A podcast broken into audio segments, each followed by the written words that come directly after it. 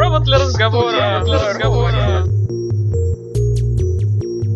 Всем привет! В эфире шестой выпуск подкаста «Провод для разговора». Сегодня я с вами Елена и Наталья. Всем привет! Напомню, что слушать нас можно также на iTunes, на PodFM и где только нас уже нет. Из- изо всех утюгов вещаем. Так что подписывайтесь, задавайте вопросы, главное оценивайте подкаст и советуйте его друзьям. Начинаем, как всегда, с зарубежных новостей. Рассказывай. В соцсетях очень активно распространялась новость о том, как э, какая-то неизвестная старушка принесла на переработку старый компьютер Apple 1 аж 76 года, который впоследствии эта контора по утилизации продала на аукционе за 200 тысяч долларов. Да, потому что он оказался достаточно редким Ну, коллекционным образцом. Да, практически, можно сказать, пра-пра-прадедушка нынешних э, Macintosh и э, MacBook Air и прочих страшных вещей. При этом как раз они теперь разыскивают эту тетушку, чтобы поделиться с ней Что своим... Если она нас сейчас слушает, то обязательно заходите в ту самую контору, и вас там ждут ва- ваши 100 тысяч долларов. Ну, а мораль этой басни, наверное, какая?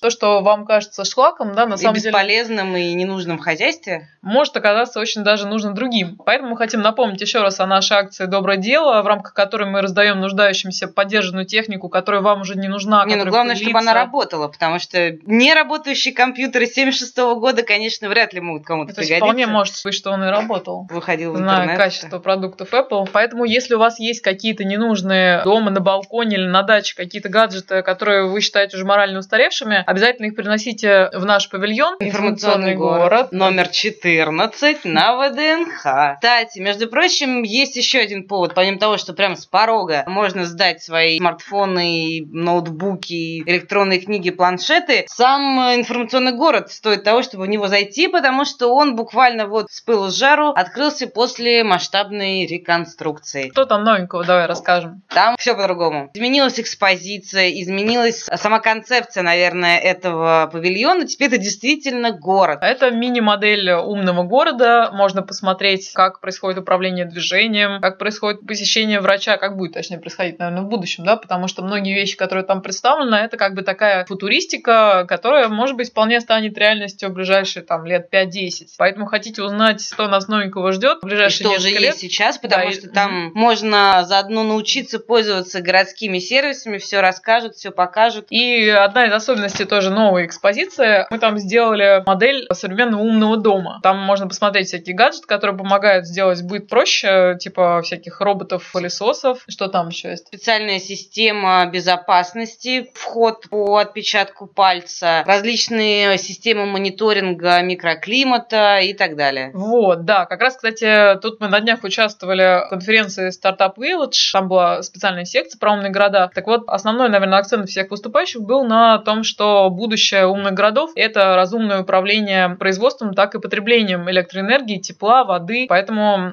Grid за этим, безусловно, будущее. И хотим как раз рассказать, переходя уже мы-то уже в будущем. что мы уже в будущем, да, и что Москва как раз а, буквально в апреле начала внедрять систему телеметрического учета потребляемых ресурсов. Если говорить проще, то это счетчики, которые сами отправляют информацию о количестве потребленных ресурсов в удаленную систему. Поэтому специальному усатому дядечке не Ключом нужно да, с- разводным. с разводным ключом не нужно каждый месяц приходить на объекты и снимать там показания. Но на самом деле часто даже показания вовсе не снимаются, то есть те же самые бюджетные учреждения, где мы, собственно, и все это и пилотируем, они платят по нормативам. И вот в рамках эксперимента, когда мы установили эти телеметрические счетчики, выяснилось, платить можно минимум в два раза Два с половиной раза меньше, чем по нормативу, если вот передавать данные таким способом. Потому что зачастую часто бывало раньше, что в какой-нибудь школе деньги за отопление заканчивались еще до начала отопительного сезона. Вот поэтому Вопрос, куда они ушли? на нормативы. На нормативы. Мне кажется, что следующим этапом развития этих приборов должно быть, что они тебе говорят, что хватит лить воду, ты уже превысил свой норматив, береги природу. устанавливаешь определенный лимит, после которого вода, в принципе, отключается, и вот э, только в следующем месяце можешь начинать снова мыться. Вот. Ну, естественно, что Это начинаем мы с бюджетных учреждений, но на самом деле ориентируемся на то, что в многоквартирных домах эти системы также могут быть использованы, поэтому вот часто говорят, что кризис это плохо, но вот кризис, э, он стимулирует вот такие инновации к более бережному использованию ресурсов.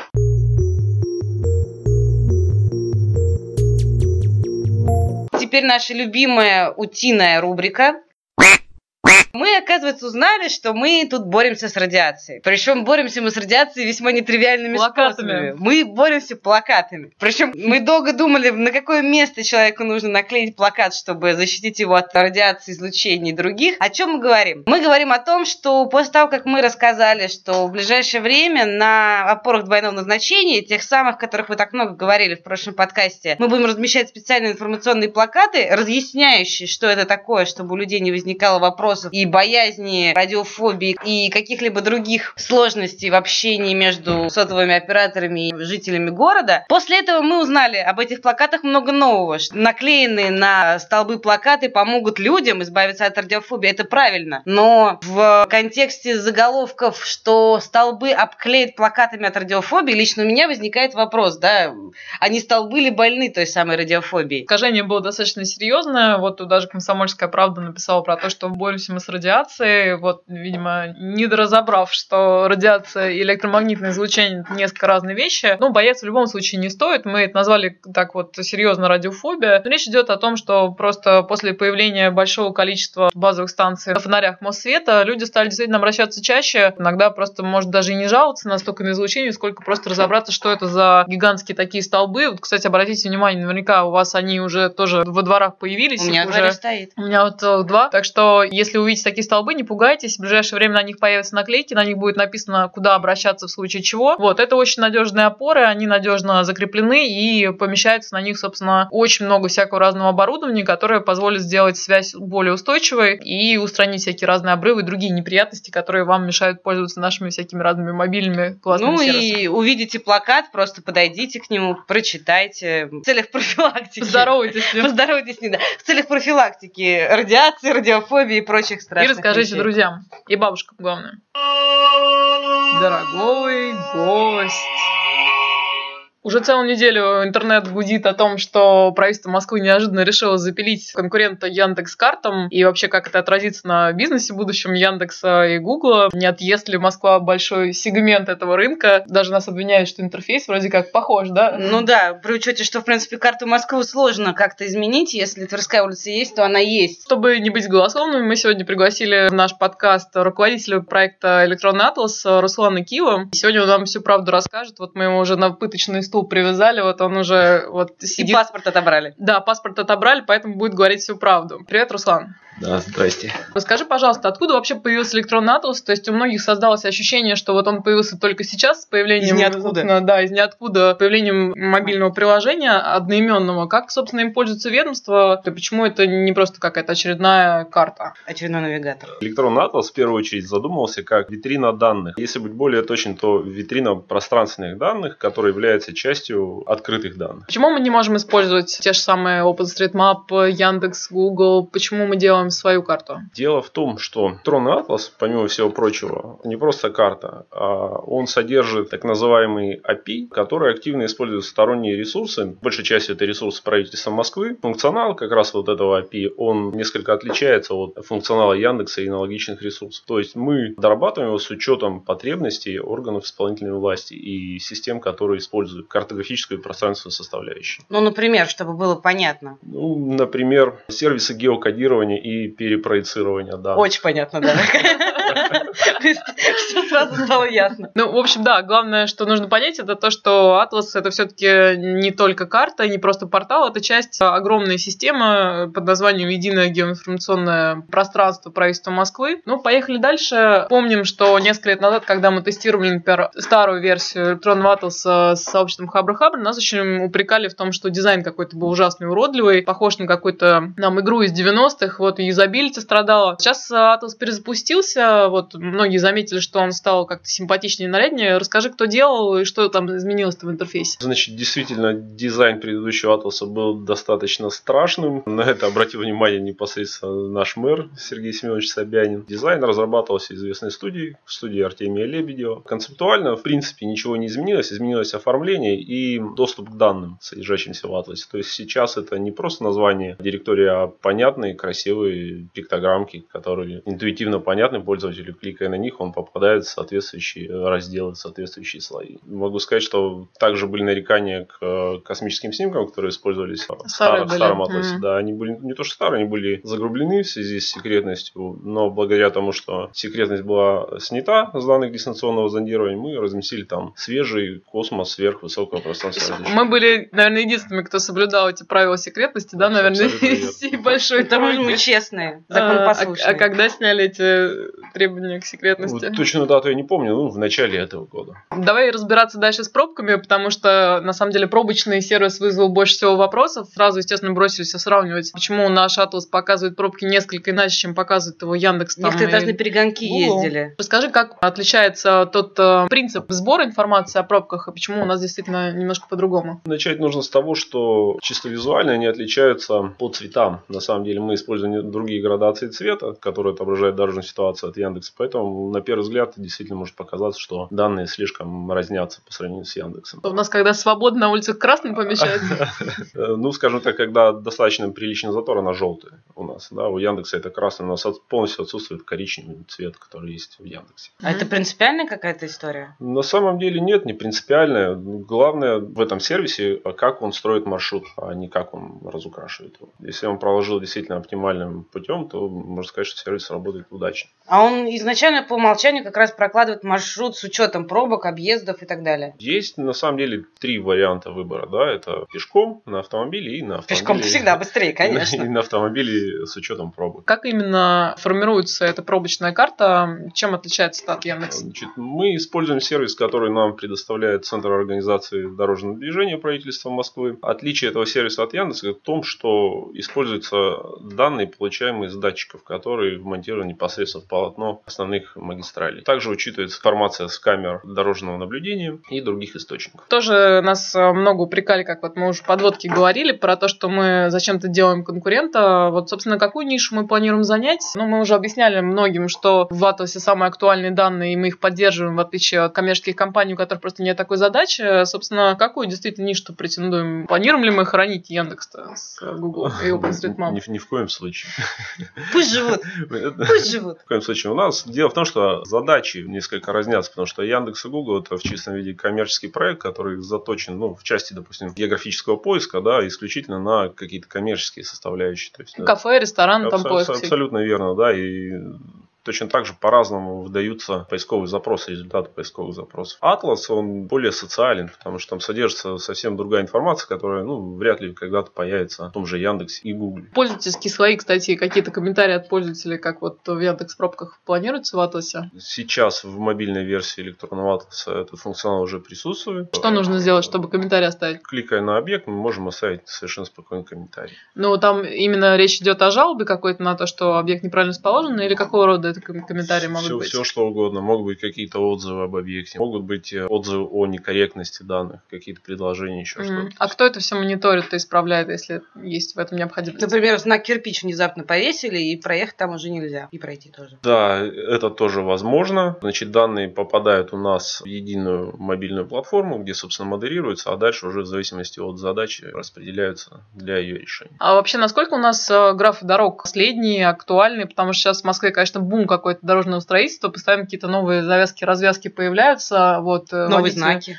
Водители очень жалуются, что и знаки тоже меняются. Как мы, собственно, все это обновляем? Откуда мы получаем эту информацию? Мы стараемся поддерживать наиболее актуальным именно граф дорог, но совместно с э, департаментом транспорта, потому что все-таки граф дорог это их прерогатива. Они его обновляют достаточно часто, если мне память не изменяет, порядка двух раз в год, поэтому он достаточно актуален. Ну, в любом случае, мы, в отличие от Яндекса и Гугла, еще раз возвращаясь к этой теме, о которой много говорили в интернете на прошлой неделе, мы знаем появление развязки связки еще до того, как она начинает строиться. Поэтому новый вопрос такой. Помню, что была такая идея сделать на Атласе возможность перемещаться не только в пространстве, но и во времени. Подразумевал, что будет некий слайдер, который позволит посмотреть, что было в районе, или там, допустим, ищешь квартиру, посмотреть, что, оказывается, там, не знаю, парк, допустим, расширится или наоборот сузится. Что с этой идеей? Стоит ли ждать такой функционал и как, собственно, это реализовано-то будет? Скажу больше, что этот функционал уже практически реализован и скоро будет доступен в публичном доступе. На портале или в мобильной части? А, на портале. Но Все зависит от данных, которые нам будут предоставлять органы исполнительной власти города Москвы. Потому что сам функционал есть, но, допустим, та же самая Москва архитектура может нам предоставлять генплан города, да, где мы его совершенно спокойно можем размещать, и пользователь, передвигая курсорчик, может просто посмотреть, что изменится в следующем году. То есть он может посмотреть данные, намазанные как бы на карту только, или и сама карта будет как-то меняться, перестраиваться в зависимости от того, что какие объекты там появятся, какие новые улицы там будут спроектированы? Ну, планируется, что это будут именно появляться новые объекты. Понятно. Еще много тоже говорили о сервисе Панорам. Вот э, пользователи обнаружили, что можно переключаться между историческими снимками. То, собственно, чем наш сервис Панорам отличается? Расскажи, как часто мы, собственно, снимаем город? К счастью, наш сервис Панорам гораздо лучше, чем на аналогичных ресурсах, потому что частота обновления панорамной съемки города, она ежегодная, а в некоторых частях два раза в год. В пределах третьего транспортного кольца информация обновляется два штук в год.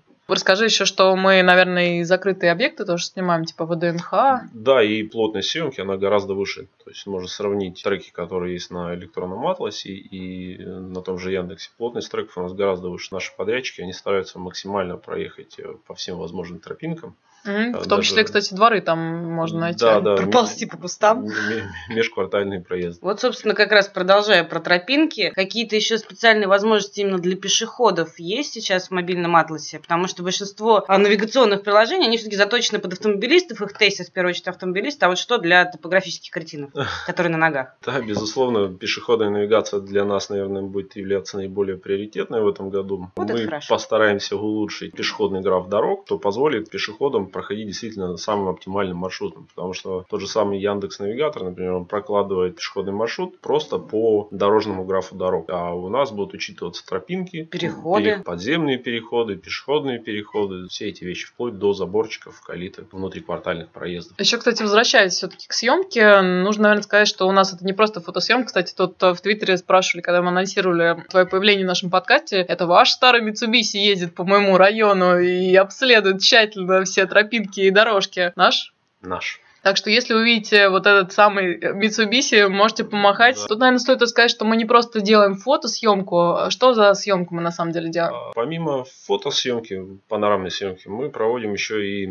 трехмерное лазерное сканирование. Территории. Зачем это нужно? На основе облака точек мы создаем так называемый буфер глубин. Каждая точка в этом буфере, она имеет географическую привязку. То есть, по сути дела, мы, находясь внутри панорамы, можем измерять расстояние, измерять площади, даже отображать некоторые объекты прямо внутри панорамы. То есть, э, те же самые кадастровые участки. Мы видели сами в презентациях твоих, что, например, сейчас новые типы стационарных объектов, ну, ларьки, говоря по-простому, устанавливаются. И прям можно, мы удивились, можно прям встроить непосредственно в фотографию и посмотреть его объемы, как он вписывается в эту местность. Здесь мы уже переходим к части использования 3D-панорам органами исполнительной власти. Да, действительно, Департамент торговли и услуг э, активно использует панорамы для того, чтобы планировать размещение объектов нестационарной торговли. То есть это очень удобно, когда непосредственно находясь как бы на месте, они могут поставить модель какого-то киоска, да, и посмотреть, как он впишется в городской ландшафт. Не будет ли мешать проходу, да, проезду. Будет, не, абсолютно верно. И последнее, наш любимый вопрос творческие про творческие планы. планы. Ну, мы на самом деле много поговорили, что еще будет там для пешеходов, а какие-то глобальные обновления, новые сервисы, встроенные в Atlas будут? Планов, как всегда, громадье. Посмотрим, как у нас по-другому не бывает. Сможем ли мы их реализовать. На данный момент мы прорабатываем с департаментом транспорта это возможность отображения городского пассажирского транспорта непосредственно в Атласе, да, и, соответственно, создание сервиса для, опять же, пешеходов, да, которые используют городской транспорт а по построению маршрутов с учетом городского транспорта. То есть прям будет показывать, что я могу на 15-м троллейбусе доехать конечно. и 5 минут пройти да, пешком. абсолютно верно. Отлично. Кстати, напоследок еще тоже нас часто спрашивают, собираемся ли мы делиться API электронного атласа со сторонними разработчиками. Что скажешь?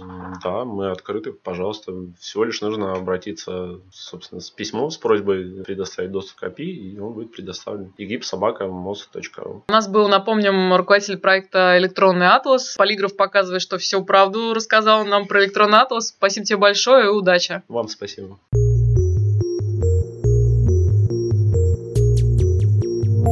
И в завершении этого выпуска что-то мы тут поняли, что мы, наверное, немножко перебрали, да, в отношении наших друзей из Яндекса. На самом деле мы очень с ними дружим. Не конкурируем и не пытаемся доказать, кто из нас лучше. Да, и вот, в частности, плодом, наверное, нашего сотрудничества, которое уже больше года продолжается, уже официально, то есть брак оформлен, можно сказать, у нас подписано специальное соглашение да. при подготовке новых сервисов для горожан. А, вышли Яндекс Прогулки, всем рекомендуем это приложение, пока оно доступно, к сожалению, только на iOS, но коллеги обещают, коллеги обещают подтянуться и на другие платформы тоже, позволяют гулять, собственно, эффективно по Москве, узнавать много всего нового. Нам особенно приятно, что в качестве одного из источников там фигурирует наш проект «Узнай Москву», то есть с него подтягивается информация о памятниках архитектуры, так что гуляйте, наслаждайтесь. Лет на дворе. Да, наслаждайтесь летом. Мы анонсируем гостей нашего подкаста где-то в понедельник, вторник. Обязательно присылайте им вопросы. И всем счастливо, пока. Будьте активнее, пока. Провод для разговора. Провод для разговора.